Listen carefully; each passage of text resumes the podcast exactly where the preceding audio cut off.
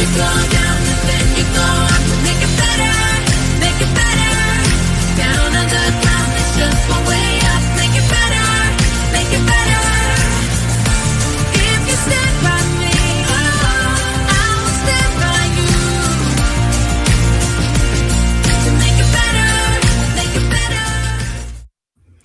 Hello, indeed. We're going to make it better. You're listening to the Health Hour on Informed Life Radio on 1150 AM KKNW and streaming to CHD TV and Rumble and other platforms. We are so glad that you are joining us today. And I tell you, we got two amazing hours lined up. It's two full hours on measles. Measles is back in the news. They never let it go. And we really believe that every individual needs to, as we call, do their research. And what does that mean? Well, you're going to find out today about the sort of deep dives that informed parents um, make and that anybody makes if you're going to make a fully informed medical decision. And we've got a, ton of information we're going to try to squeeze in um, here today. Um, I've got Bob Reynolds as co host joining me today. So, Bob, welcome. Hi, Bernadette. Thanks for having me. Oh, you you are so welcome. Thank you for joining me. We've got a, a lot of really good stuff lined up. Um, before we begin, a couple of things I want to say thank you um, so much to uh, the members of Children's Health Defense, um, and especially the Washington chapter, who um, their donations every month, even every a little bit, help keep free speech on the air. And more and more, it's so vital that we support wherever we can platforms that are allowing real dialogue to happen and free speech to happen. So if you want to help support the Health Hour, please go to wa.children'shealthdefense.org. That's wa.children'shealthdefense.org. And, you know, and be part of what makes um, this show happen. Um, also want to do our usual that the views expressed on the show are not necessarily those of KKNW, Children's Health Defense, or you know, Informed Choice Washington, who we we all work together, Bob and I, and and and a lot of the folks who come on the show. Uh, we're not giving medical advice, especially important today as we talk about measles, measles, and we're not giving legal advice. Bringing you the information um, that you really need to know. Uh, we're going to start off giving some information about two Washington state bills that we feel is very important for um, our membership and people in Washington to know about, but we also feel they're very important for people all over the United States because they're probably bills that they're going to be pushing everywhere to some degree or utilizing. So we're not going to give you pro or con on this. We're just we're you know staying within our boundaries here, giving you information um, that's aligned with the mission of CHD and Informed Choice Washington, so that you can go read deeply, think critically, and then you know talk to your legislators about your thoughts and concerns. I want Ginger Taylor to be um, our our guest today. I should say is Ginger Taylor, the amazing, wonderful Ginger. Hi, Ginger. Hello, how are you doing? I'm doing very well. You are a, a powerhouse. You are a um, medical freedom advocate, vaccine safety advocate, informed consent advocate. You've been in this for, um, I don't want to say Well- how years because people think, well, she started when she was two, but you've been in it a long time. yeah. Um, and thank you for coming on at the last minute to, to help. I know that you're one of the people who really knows this conversation the history, the politics, the science. And so I'm just really grateful for you to join in. Thank And you. I'm pulling you in early to talk. Well, Bob and I bring up these bills because um, I want you to hear them, and I want to hear a little of your insights about what what was okay. Enough of there. All right. I'm going to go ahead and share with you now. Then the um, the first one, which is um, here we go, Senate Bill 5982. Um, and Bob, will you explain why this bill was filed? Let me make sure it's visible. To bring it up there. Let's see, where did it go? There we go. Um, can you explain why this bill was filed? Right. So this is a topic that I think may turn up in other states, and therefore, uh, just bringing this to your attention as possible concerns. But this is a change of, of vaccine uh, definition, Yes.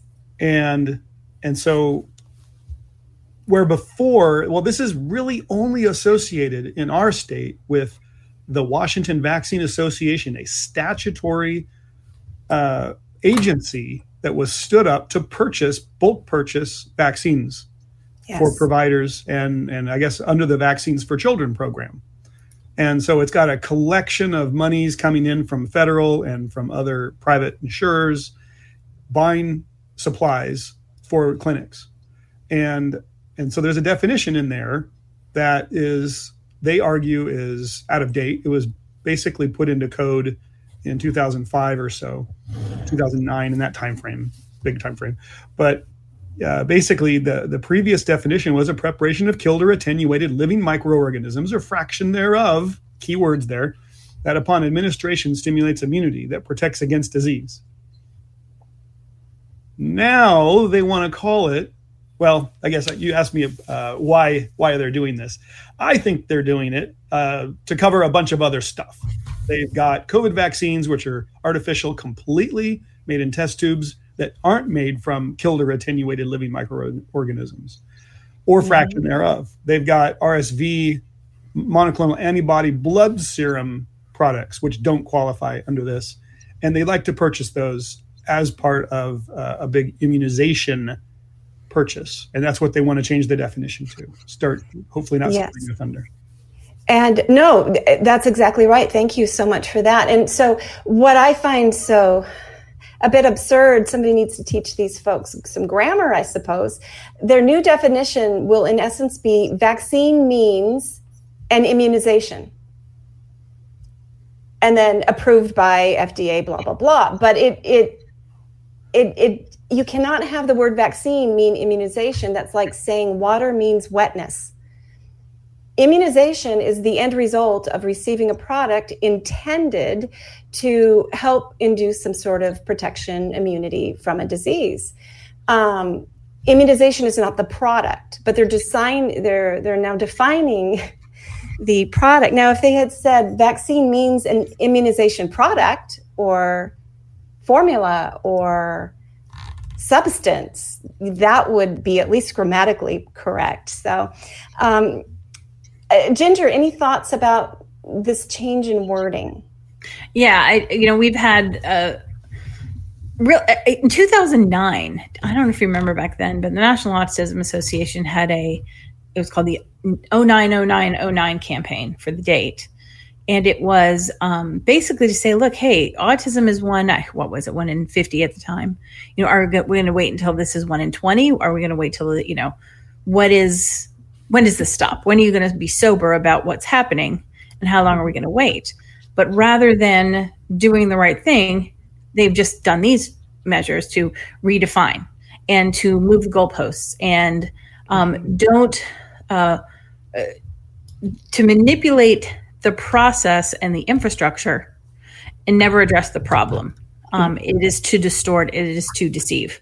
Um, and it's interesting to me that they're making this move because they did they, they did the opposite a few years back. So the na- the National Immunization Program they changed the name to the National Vaccine Plan, and I argue that it was a correct move for them to do that because vaccines do not necessarily produce immunization, like you say. Yes. Vaccine is the product, immunization is the intended outcome. Mhm. So for them to go backwards and make vaccine synonymous with the word immunize is is analogous to saying that um, chemo and radiation are cancer cures. Mhm. They may cure cancer, they may kill it, or they may kill the host with the cancer, but but it's not the same thing, right? And, and it would be fraud if anybody tried to call um, radiation a cancer, the cancer cure, or any cancer cure. Mhm. Um, so it's it is they're moving. It's interesting to me because they I feel like lawyers would have a heyday with this. Um, Mhm. that this would be struck down. Um, you know, but but again, since the beginning of the pandemic, and actually bef- since before that, they have adjusted um, the meaning of um, Of- of the word vaccine from from agent to outcome to is practically meaningless. yeah, the CDC has definitely been monkeying with it all along, and a lot of people have covered that. So thank you so much, Ginger. I'm going to um, move along now to the next bill that um, individuals really need to know about across the United States. It is filed in Washington State, but what again, I'm going to turn to you, Bob. Um, I'm going to scroll this up. If you could um, explain maybe even just sort of re- this is a whole new section of code that has never existed before and you know maybe if you can read it there start by just um, reading what it is going to allow to happen Right. And, uh, thank you. I'll paraphrase a little bit, and I'm curious if Ginger's seen this in other states, as she has a national scope sometimes with her work. So the this is regarding standing orders, and so uh, we've been aware of standing orders as an advocacy group for a while because it's uh, standing orders are uh, when doctors aren't present, there will be something in your patient record that says, "Oh, you're due for your Tdap." Or you're due for something else, some other treatment. And so the uh, the idea with standing orders is it it really pushes out a policy or makes sure make sure there's a reminder for a patient. This uh, standing order was used during the pandemic in emergency powers in our state. Now, what they want to do is take that emergency power of standing order across the whole state and give it permanently to the Department of Health and the Secretary of Health. So that standing order will be, uh, if you want to scroll down a bit. Oh, no, there it is. Standing order for any biological product, device, or drug for purposes of controlling and preventing the spread of, mitigating, treating any infectious or non infectious disease. So that's pretty much any disease. I don't know why they have to be more specific, uh, or threat to the public health. And so that standing order coming from, uh, you know, the Department of Health would be a one size fits all solution spread out to a large population. And the doctor doesn't really even need to be present. Anybody who's, I guess, given the general authority to administer under the no- existing code, go ahead and do it without the primary care physician present. Nobody's looking for contraindications. And again, I guess I'm jumping into the, the editorializing here, but good chance that they're going to skim right over or ignore informed consent. yes One of our ex- biggest concerns. And again, it, it's just setting up. I'll, I'll let you finish, Bernadette. Yeah. Well, yeah, a couple of things because I don't want to spend too much time. I just want to raise awareness. Uh, we could go on forever about this, but I want to let people know that it does include, it says this section does not create a private cause of action. Notwithstanding any provision of law, neither the state nor the secretary nor the secretary's designee shall be liable for any civil or criminal damages or any professional disciplinary action related to the issuance of prescriptions or standing or orders pursuant to this section. And then if we go on, it it also so Bernadette, real Yes? quick, it's really impressive that they have to give remove liability yes, every bill. Yeah, they do. They they like to do have that. Any liability involved with the execution of this policy? Yeah. And then it further gives some authority to uh, those who work for the Department of Health. It says that the secretary, secretary's designee, designee, and department employees may acquire, possess, deliver, dispense, and administer a biological product, a device, or drug pursuant to a prescription or standing order issued under this section. And I'm going to go down and read some of their definitions. They've got definition of biological product. Administer means to directly apply a biological product, device, or drug, whether by injection, inhalation, ingestion, or any other means to the body of a patient. And then um, device. Now this this really is something people need to look at very closely and talk to you know their legislator about. Device means any instrument, apparatus, or contrivance, including their components, parts, and accessories, intended for the use in the diagnosis, cure, mitigation, treatment, or prevention of disease in human beings or other animals, or to affect the structure of any function of the body of human beings or other animals.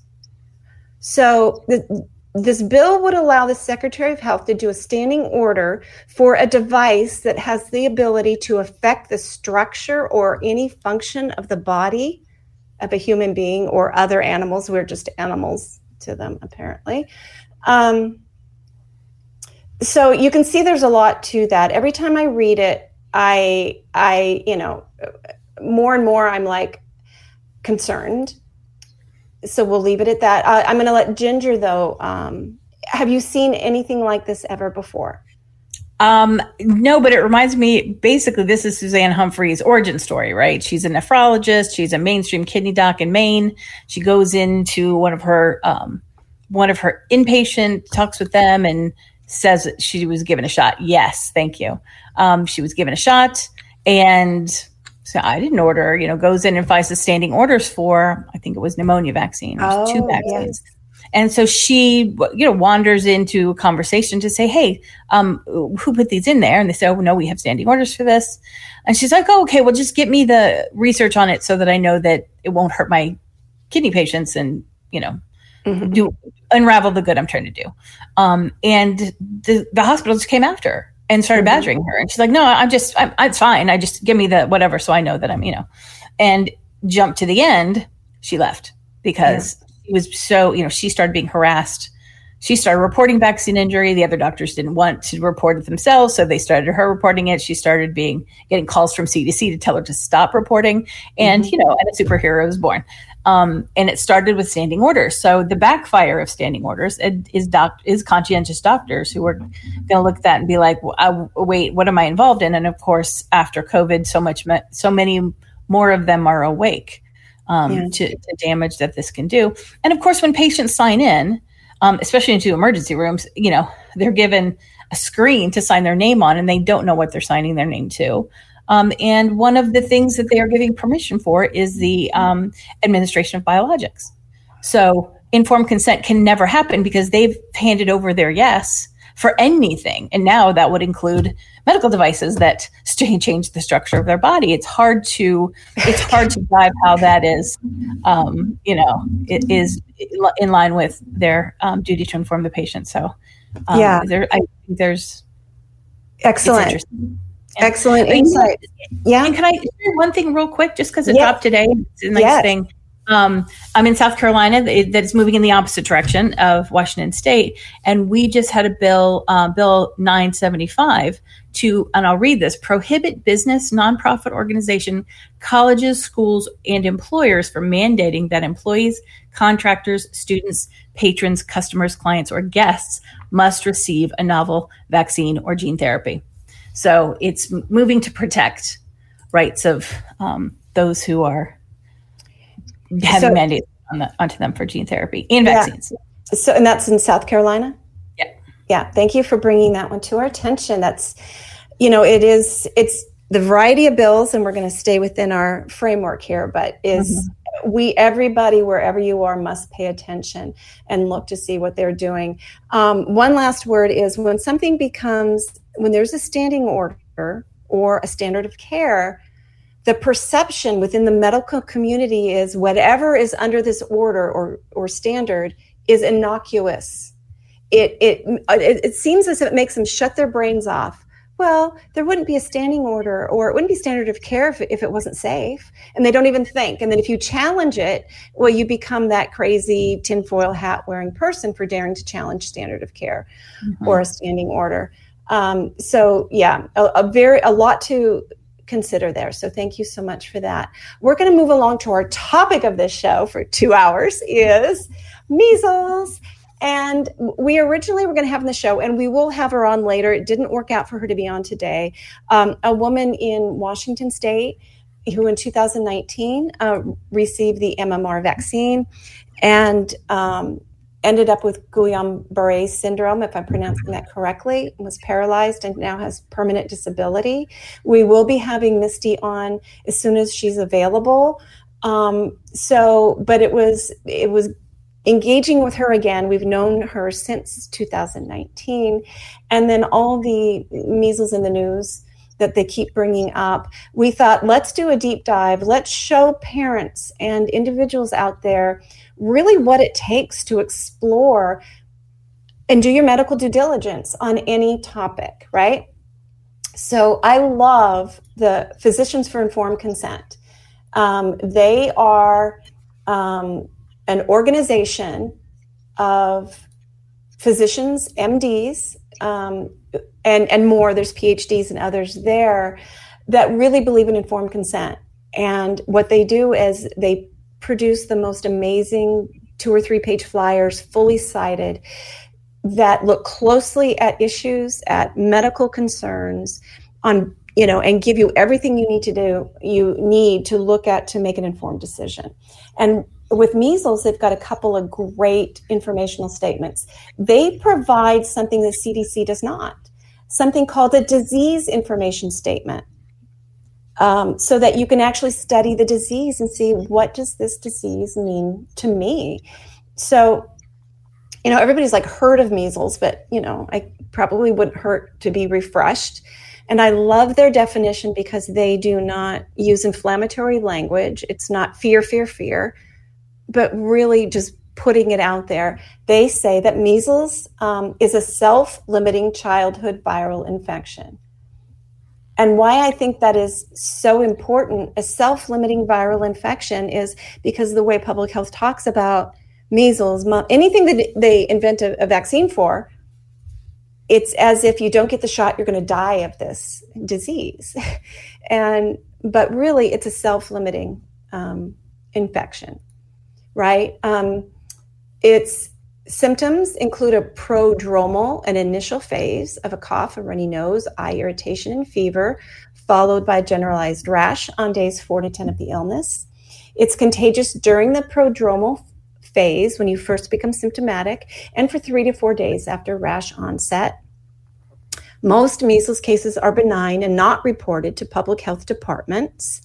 Before the measles mass vaccination program was introduced, nearly everyone contracted measles and obtained lifetime immunity by age 15.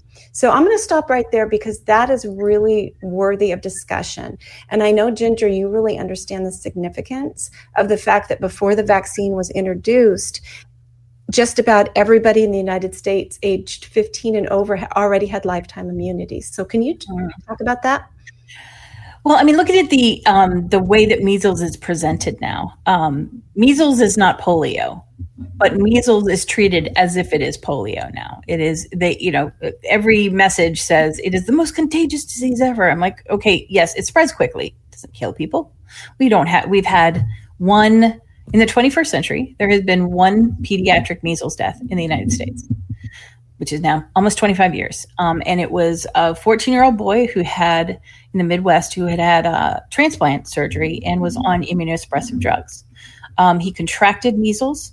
And they did a, you know, the MMWR from CDC on this says that they did an extensive search to find who who had infected them, and they couldn't find anyone, which suggests that this was a measles vaccine infection. Somebody around who was vaccinated because it's a live measles vaccine. Mm-hmm. It is um, you know, you don't prevent measles with the measles vaccine. You give everybody measles with the measles vaccine. So when you mm-hmm. get an MMR, you have measles, mumps, and rubella at the same time. It's they are attenuated strains, so they are far less likely to um, break out in an active infection. Um, but they have measles, and so if you are shedding it in around immunosuppressed people, they can get it that way. So, uh, so all of the hype about the, the Disney measles outbreak, all of you know all of the hype that we will start seeing about this about the airports in, airports in the DC area that somebody went through. Um, it is uh, it is a you know shrill cry that is um, nowhere near the it, worthy of the ink that it gets. Mm-hmm. Um, and so what happened is we didn't stop getting measles. We gave everybody measles. Um, so it's kind of the same situation before the measles vaccine existed. Um, people are like when everybody had measles, and they, and I'm like, yeah, remember when everybody died in 1900 because we all got measles? Remember when everybody died from it because there was no measles vaccine? I mean, it's a silly premise um, because human, the human race, you know, lived on um, before any vaccines. Uh, we, you know, we got from um, you know the Stone Age to um, the uh, the Industrial Age without without you know yeah. casting ourselves out of existence. Um, so it's a it, it, it's a the framework of it is wrong, and because it is a live measles vaccine, it is true of any live vaccine, it cannot, it, it can cause every illness and outcome that the measles, the wild measles can. Yes. So if you have a low performing immune system and you get measles from the measles, wild measles, you can get it from um, the vaccine. There was, and there was a case where they, an infant in the DC area um, in the 2015 outbreak, it was on the West Coast. Oh no, it's come to the East Coast. There's a, a poor little baby that had been, you know, that has it. And then, you know, three days later, they had to, cut, to retract it and kind of back out of it because the baby had just gotten the measles vaccine and he, the baby had a vaccine induced case of measles. Um, so they, they jump on things so quickly. It is, I mean, the fear, Yeah. you know, the, the propaganda is ridiculous. Yeah, and and um, a point that I think is really important to understand is in the 1960s when the measles vaccine was introduced, the state of the United States was this: everybody 15 and over, and you could probably back it down to more like like 75 percent of people age 10 and older or 8 and older because you're usually it's the little kids who would get the measles but pretty much by 15 had lifelong vigorous hurt uh, natural immunity. And mothers pa- had very strong passive immunity. They gave to their babies for at least the first year of life and if they're nursing that could be extended. So it compressed the susceptibility age of measles because herd immunity was you know natural herd immunity existed. And so kids tend to get it when it's safest to get right? But so enter the vaccine. And what happened everybody 15 and older is already immune. So they're giving it to little kids. So the every bob i think you told me the other day is it or maybe it was carl i was talking to but you have every three or four years you'd, you'd get a, a wave of measles come through and a whole new crop of first graders basically. You know um, kindergarten first second graders would get the measles. Brady bunch did their whole episode. It was on the flintstones and everything you know. It was very common to get the measles and then they'd have lifelong immunity and you know that's how it all works. So here comes the measles vaccine and they give the vaccine to all of the children so they got the vaccine rather than getting measles right and of course it worked brilliantly because almost everybody in the united states was already immune except for this window compressed window of young children but the problem is is the vaccine does not provide lifetime immunity 10% primary failure rate, which means about 10% of people get two MMRs never develop immunity. A 20% secondary failure rate. The CDC studies show that after 20 years, um, I, I forget the number, so don't quote me here, like 30% of individuals have lost protection. So as an adult, they're now susceptible and don't know it because they've had the two MMRs. And the CDC studies show a third dose of a measles vaccine does not lengthen or improve. You know, you can't boost your way out of this. And then there's tertiary failure, um, which is where the um, the the virus is now they've been using it so long it's starting to deviate away from what's in in the vaccine. Bob's asking me if I'm squirreling. Yes, I am a little bit, but we're going through this. So this is where we entered, where the vaccine entered. So and so the data we want to look at is really important here for before the vaccine was introduced, what really is the measles in the United States, where we've got running water, flushable toilets, access to medical care, and decent nutrition. I it's probably more decent in the 1960s than it is today, but um, so measles fatality cases based on the data was one in 10,000 or 0.01%. There were three to 3.5 in 10,000 cases um, of measles that resulted in seizure. One in 20,000 measles cases resulted in um, measles encephalitis, and one in 80,000 um, resulted in permanent disability from measles encephalitis. So, you know, when you look at those numbers, eh, you know, and you put it in the population of how many people are in the United States, in the early 1960s, it did not add up to be a very dangerous infection anymore. We had, you know, health conditions that allowed us to um, safely navigate through it. And we had herd immunity so that those who were more susceptible were protected. And then if you can see this graph here, and so our radio audience, we've got this graph from the Physicians for Informed Consent that shows the decline in measles mortality from the year 1900 to the year 1963. And on the left, we've got a scale that is the mortality rate per 100,000. And it starts in the year 1900 at about 13 per 100,000. And then it goes all the way, and at about, it, it goes up and down and up and down, but mostly on a decline. When you hit about 19, what are you guys thinking? Like in the late 1930s, 1940s, it's really getting down there. 1950, it's really low. You get to 1955 through 19 early 1960s, where the measles vaccine introduced, it's flatlined. There's just it's barely above zero this line because there were about 400 to 500 um, cases of or, or uh, deaths due to measles every year. So, but what I want to show you next, though, um, is how easy it is for public health officials to talk to legislators, politicians, and and use graph and data in a way that I call James Lyons-Weiler calls statistical sham wizardry. So here we have Fauci. This is a very dramatic slide. As shown, it dramatically decreased it to the point of the year 2000 when we essentially eliminated. But let's take a look at some of the Oh, things that I mentioned. I need to back up that just a bit. Let me see if I can get that to pull up again. Let me do There were 21 million lives that were saved from vaccines between the year Did I go 2000 and back? Hold on. 2017. But as shown on the last bullet on this slide, there are 110,000 deaths still today in the world, which So means there's the danger globally. of the reinsertion Yeah, of sorry, measles Let from other back. countries. Someone and parents have witnessed Okay, I apologize. I'm gonna I'm gonna stop that because I'm not doing a good job. Um, stop sharing. Uh, where did I go? Where are we? Oh, thank you, Nathan, for saving me. Um, he had a he had a scale. He showed the very end, the 1960s, and his scale over on the side were like three to 500 deaths annually, and he showed it like plummeting. But when you stand back and you look at the graph from 1900 on, you could see that the decline happened way before, right? So, so as parents doing research on on measles disease, it's showing that in the United States for healthy people, um, it had it was not a, a deadly disease for the most part.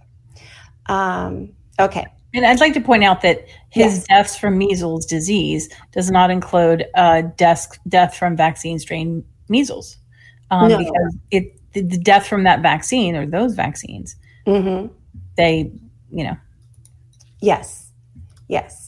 So now I want to um, I'm going to go back to that pick statement. Yeah, just to be Go clear ahead. too, of we're Yes. speaking, you know, data on the radio is our audience, I think. But yeah, the scale of the Fauci slide starts in 1950. But as we looked at the previous chart, by 1950, the the drop was tremendous. Yes, you know, 98% in terms of its its rate uh, has already dropped and, and Right. improved greatly due to yeah. sanitation Improve sanitation, access to health care, better and nutrition for the in masses. nutrition.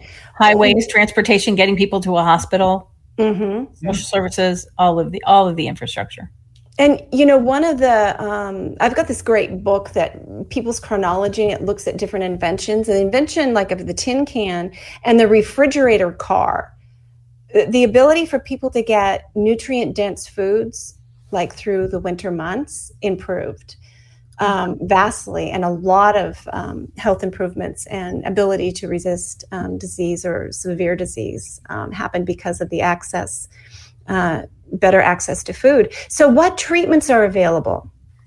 Now, this is important. So, um, a lot of people have heard about, you know, vitamin A. So, since measles resolves on its own in almost all cases, usually only rest and hydration are necessary. When treatment is recommended, options include the following: high dose vitamin A, um, immune globulin is for is available for immune compromised patients, such as those on chemotherapy. And um, I don't know what the antiviral medication ribavirin is. Do you, Ginger or Bob? Nope. I haven't No. looked into that. No, we'll have to look that one up. Um, they do give three cent citations, uh, 14 through 16. So um, that's one I didn't look at. But they quote the vitamin, um, World Health Organization, um, who recommends that serious measles cases be treated with high dose vitamin A, 50,000 to 200,000 IU orally on two consecutive days. Um, are there benefits to getting the measles? And I know, Ginger, you and I were talking a little bit about this. You want to talk about like some of the um, the benefits of the Well, I just I pulled up one uh, one study if you want to share my screen, um, and I haven't gone. You know, this is not something I am uh, been completely educated on, but starting in twenty at least in twenty fourteen, so for the last decade, um, infection, old school infection with measles virus has been used to treat cancer, um, and it inhibits tumor growth. It is, um, and it's funny because the biggest that you know when they talk about the pluses and minuses of this treatment, um, one of the comments that they make is, you know, one of the things that inhibits this treatment is people who have been vaccinated for measles and can't get the infection like we want them to, um, to help their immune system respond correctly to the cancer. Um, so it's it's funny. I mean, it's not funny. It's it's ironic that the vaccine um, is getting in the way of it being used properly to to treat cancer. Um, and you know, and this is not something that's talked about. They're not, you know, um, Mhm. they're not advertising this. And and this, you know, this No. paper, like I said, 2014. So Yeah. um, Yeah, so there are uh, several studies that show that um, though individuals who had measles, mumps, or rubella, even chickenpox, some of these common childhood illnesses, that later in life they seem to have protective effect on the immune system against cancers and other diseases. So th- there's just so much that we don't know. Um, you know, anytime humans interrupt what is sort of our natural way of being. I don't want anybody to die of measles or chickenpox or rubella or have any of the harms, obviously. But what what's another way? How else can we do this? How how can we reap the benefits of exposure to these common childhood or used to be um, viruses um, without any of the the adverse reactions? And we know vitamin a really is is key here. And i wanted to share with you let's see um, i know i have one close knit community it's not that one. Senate fauci says no mmr i probably we, we might come across it I, I know i've got him talking about um, very much about vitamin a and the bolus doses and then individuals in poor nations and even in the United States when they do studies they find that those who have serious measles cases they're low in vitamin A. The other thing that's really important to know about vitamin A and vitamin D, in fact, all of your nutrients, zinc, um, when you have a viral infection, all of the studies show your body's using up these nutrients. So I liken it to the beginning of a trip. You're going on vacation, you get in your car, you got clean oil, clean oil filter, you got gas in the car, your drink beside you, you're good to go. You get a thousand miles down the road, you know, 3,000 miles down the road. Well, at some point, you're going to have to refuel that tank. You might need to change the oil filter. You might need to replace things, right? Our body is the same way. And, and the whole idea that, um, that when you're sick that you wouldn't always want to replenish and bolster those nutrients that science has been proving for decades are essential for helping your immune system combat viral and bacterial infections right Yeah, no, I you hit the nail on the head. That the World Health Organization has on their website vi- vitamin A for treatment and has for a very long time. And it is well known that measles chews up vitamin A and the body gets depleted. And that's, you know, when vitamin A um, i- is in, um, is at a loss in the body, that's where complications start to set in. Um, and and you know, you had asked about kind of the upside of these illnesses. You know, when we had um, chickenpox, measles, and flu in circulation, and we weren't trying to fight these with vaccines. Part of the process, um, and I understand from um, older doctors and doctors in Asia, who, where this is still taught, is that you know having those illnesses um, eh, forced a very um, essential and healthy process in children of neurological pruning. When they got fevers from those diseases, as long as the fever was controlled, um, you know the brain in young children goes through a neurological pruning of um, of of of uh, branches that are not strong. Branches are you know that so that the nutrients in the body is starting to um, feed the correct neurons um, and help them. It helps the brain mature, um, and additionally. Um, the p- children when they're getting these illnesses it was taught in our medical schools and um, it's still taught in asian medical schools that after they got these childhood illnesses they go through a growth spurt- Mhm. It's a huge detox It is you know a huge boost for their brain you know again as long as complications don't set in fevers Yeah. are controlled um, you know and and these are un- uncomplicated courses of a regular childhood illness from which almost everybody recovered Yeah. um, and we've lost that and so what that you know the neurological impact of children not going through those prunings in Mhm. early childhood is that a part of the neurological epidemics that we're seeing now the autoimmune all of it you know this is part of the big puzzle that you know we would love to unravel but we can't we don't control the funding dollars right So- Mhm. Mhm. It- yeah, you spot on. In fact, I, I wish I could remember who I was talking to. Bob, I don't remember. Were you on the show? Who are we talking to? And I brought about fever and the children. A lot of children on the spectrum, when they get a fever, their behaviors improve. Yeah, I had um my uh. Chandler, my my son, who's you know Mhm. he's he's not a measles vaccine injury. He never got the measles vaccine, um, but DTaP and Hib and hepatitis B are probably the most responsible for his uh, regression. Um, when the year of um, H1N1, so I was like 2010, I think. Mhm. Um, he came home. He was feeling warm. I'm like, uh oh, and he his eye contact was amazing. So I took him upstairs and I tucked him on my bed. He just laid there and looked at me and talked to me, and it was magical because I was getting the kind of contact and attention that I just you know you crave. And I let it go on for about an hour, and I was like, I, I you know I wish I hadn't have done it, but at the time I was like, well, it's an irresponsible mom not to give them aspirin or whatever for you know Yeah. control the fever. But it was a very magical hour, and I should have you know. I should have known better than to stop the fever. It wasn't out of control, but you're you're programmed as a parent. You Yeah. know, don't let your child have a fever. Yeah. Um, and, and it was doing its job. You know, it was, And- a, it was a it was a beautiful experience. And there, there are some um, treatments in Germany, I believe, for cancer and other things that are actually fever treatments. They induce in you a fever in order to help your body heal. Mhm. Um, I can't remember many details about that. I think our beloved Toni Bark gave that a, a try. Um, toward the end, there, she was doing a lot of things that you know might not have worked for her, but the whole theory of it, and it seems like that that's a whole avenue of exploration of healing for some of our damaged children Mhm. and and maybe you know at this the neurological issues uh, generations of children are dealing with it's multifactorial. Mhm. it's food it's in the air and the water and the vaccines. There's just so many things and each child is different what cornucopia of harm hurt them. But maybe one of them is we work so hard to have them avoid experiencing fever Mhm. that all of that synaptic pruning i mean that's if you don't prune those things it, it- that's part of what causes like some of the overload the, Mhm. of of, ex- of Like- input and the unable to censor things out because they haven't experienced some of this pruning that needs to Larry Palevsky talks um, a lot about that and also about um, the detox mechanism of fever.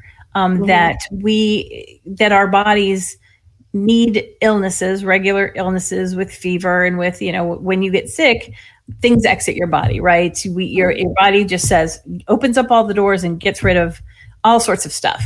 Um, and in that is a cellular detox mechanism where you know if it's food poisoning if it's poisoning by a virus if it is mold poisoning you start sneezing and coughing and all the things because the body has to purge all the all the ugly things that it doesn't want in the body, and in that there is, um, and if the body can't that can't find a virus, a lot of it's carried in our in our sinuses, and the body will take it when it needs it to um, have a fever on purpose so it can do a detox. Mhm. uh, it will create its own flu virus, um, and this is what happens in you know uh, porcine populations in you know in a very toxic um, pig farm is that all the pigs will get sick and they'll have a novel pig virus and that novel pig virus it, you know came to existence in that herd because they that herd needed to get sick to to detox from all the exposures um, Wow.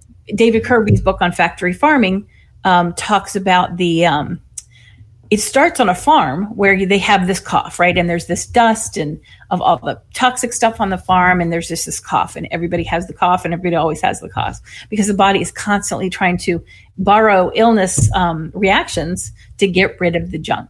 So that these, you know, some of these, if we have, you know, meningitis and some, you know, polio and some very not those not regular child illnesses, but the regular childhood illnesses um, you know, the, and there's for chickenpox, for example, there's a, um, a discussion of whether or not they have found evidence of chickenpox back to Easter Island that our um, that our biolo- biology works in um, synchrony and symbiosis with these viruses that we have had for hundreds and thousands of years.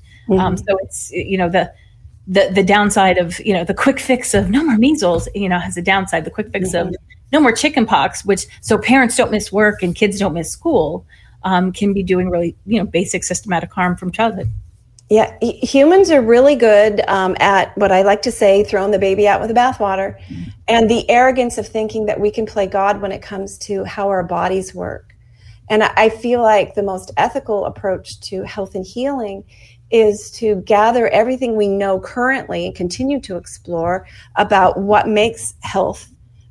What are the building blocks of health? And if you just bring in and support that our bodies are brilliant. They'll figure out what to do if they've got the building blocks. And this is something that Fauci, CDC, and all the people that we fight completely agree with. If you've got a, somebody who's who's in optimal health and got the right nutrients on board, you don't even have to be optimal health. You're going to be able to get through these things that they that they push fear campaigns about.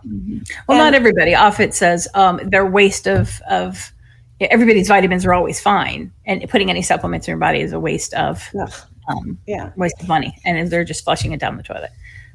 Well, Bob has found for us 20 foods that contain, let, let's look at this 20 foods that contain um, uh, good levels of vitamin A. So let's, People let's aren't people this. aren't going to like the top ones. Be- my mother used to love beef liver. I would, you know, this is back in the day where your parent made you sit at the table until you finished what you ate. I'd sit there Yeah. for four hours. I Exactly. could not eat liver.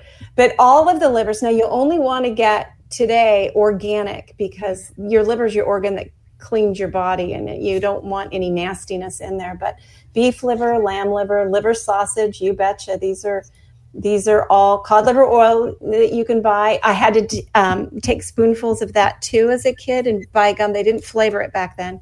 Mm-hmm. Yeah, salmon. I can eat salmon. Uh, mackerel salmon, bluefin tuna. You got to be careful of tuna, obviously, don't you? Because of the high amounts of mercury in, in those sort of fish. Goose liver, Pate. liver pate, uh, goat cheese, butter, Limburger cheese, cheddar cheese, camembert cheese, Roquefort cheese, eggs, trout, clams, cream cheese, oysters, whole milk. So, you know, the highest ones that they're listing, and then they go down to the vegetables, but these are vitamin A, and then the vegetables are in a different form, and your body has to convert them. Um, so sweet potato, butternut squash, kale, collard greens, turnip greens, carrot, sweet potato, I mean sweet red pepper, Swiss chard, spinach, and romaine lettuce.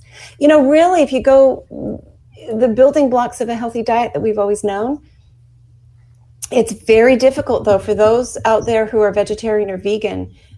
It's very difficult to get all the nutrients you really need if you're not if you're not eating foods from the animal kingdom. Um, so I just encourage people to explore. If you're going to stick with that, you really probably do need to be supplementing some nutrients. Um, you know, and vitamin A may be one of those, as well as some of the B vitamins that are just not um, easily found in the plant kingdom. Um, you know, I had some, I want to thank Carl Kandak sent me um, some great um, graphs that we didn't get to. I, I really wish we could, Carl, but this subject is going to be coming back. And I think that, um, you know, we'll be use, utilizing some of that great information that you have provided. And we're going to talk about some of his work too um, in the next hour. So, you know, we just kind of touched on a little bit on what measles is and um, found some great sources physicians for informed consent which is fully cited. Um, i encourage everybody when you find a source that you seems to make sense to you do follow up their sources and make sure they actually support what they claim. Physicians for informed consent i have found have always what they say is foundational to their claim has followed up. CDC, not so much. I think they count on people not clicking the link and going and looking at their, or they flat out make statements and don't give you any citations either. So distinguish marketing message from substance. Yes. And then learn to, you know, take a class at um, IPAK, uh, IPAK edu, IPAK edu, James Lyons-Weiler's uh, online university, Mhm. he's got some classes that'll teach you how to read a study so you can think critically and know was it underpowered? You know, did it have a control group? You know, is the find are the findings relevant to me or to you know the issue? Um, we all need to learn how to be critical thinkers. Um, and there's also uh, another resource that um, uh, was written by uh, a book called Vaccines 2.0, written by um, Dan Olmsted and Mark Blaxill, where Mhm. they go through each of uh, each of the childhood vaccines and they discuss the disease, the risks of the disease, if there's benefits to the disease, the how serious it is, details about it, and then the same with the vaccine. What are risks? What are known benefits? Um, so from a very kind of objective point of view, so that you can, um, you know, you can see like what is my actual chance of getting polio? Well, there hasn't been a wild polio case in the United States since 1979. Mm-hmm. Um, so it's really, you know, they can look at meningitis vaccine and say it's very rare, it's terrible. You can Mhm. have, you know, it can be deadly. Um, but how risky is a vaccine compared to that? You can't catch it. You know, uh, I believe that they they wrote something to the effect of, you know, CDC considers a meningitis outbreak three cases over the course of five months in within two states. So this is not a you Yeah. know, something that a lot of people are at risk Yeah. for. Thank you, Um, Ginger. We're gonna ha- we're gonna have to take a break now, but we're gonna come back and, and we can we can pick up there. Um, you've been listening to the Health Hour on Informed Life Radio. We're going to take a break. We're going to come back to the Liberty Hour. So stay tuned, whatever platform you're on. We're going to be back, or if you're listening on the recording, go look for the, the second half of measles versus MMR. Uh, listening to 1150 AM KKNW and CHD TV. We'll be right back. During this unprecedented response to an infection outbreak, it has been made very clear that shutting down lives and businesses is not sustainable or repeatable. We've also learned that it's unnecessary. Treatments exist and always exist. For 99% of the population, nutrients and oxidative therapies that support the immune system and improve symptoms are always available to address viral infections. For the less than 1% who need more, inexpensive, unpatentable drugs can be added to the nutrient therapies to improve outcomes. It's time each and every one of us empower ourselves with this knowledge. We need not ever bring our lives to a halt again. We can both save lives and retain the liberty that nourishes us body and soul. Learn more at healthyimmunitynow.org. That's healthyimmunitynow.org. Children's Health Defense is a nonprofit organization with a mission to end childhood health epidemics by working aggressively to eliminate harmful exposures, hold those responsible accountable, and establish safeguards to prevent future harm. The Washington chapter of Children's Health Defense is stepping up at the state and local levels, but we can't do this without you. Join us at wa.children'shealthdefense.org. Let's restore and defend children's health and their futures in Washington state.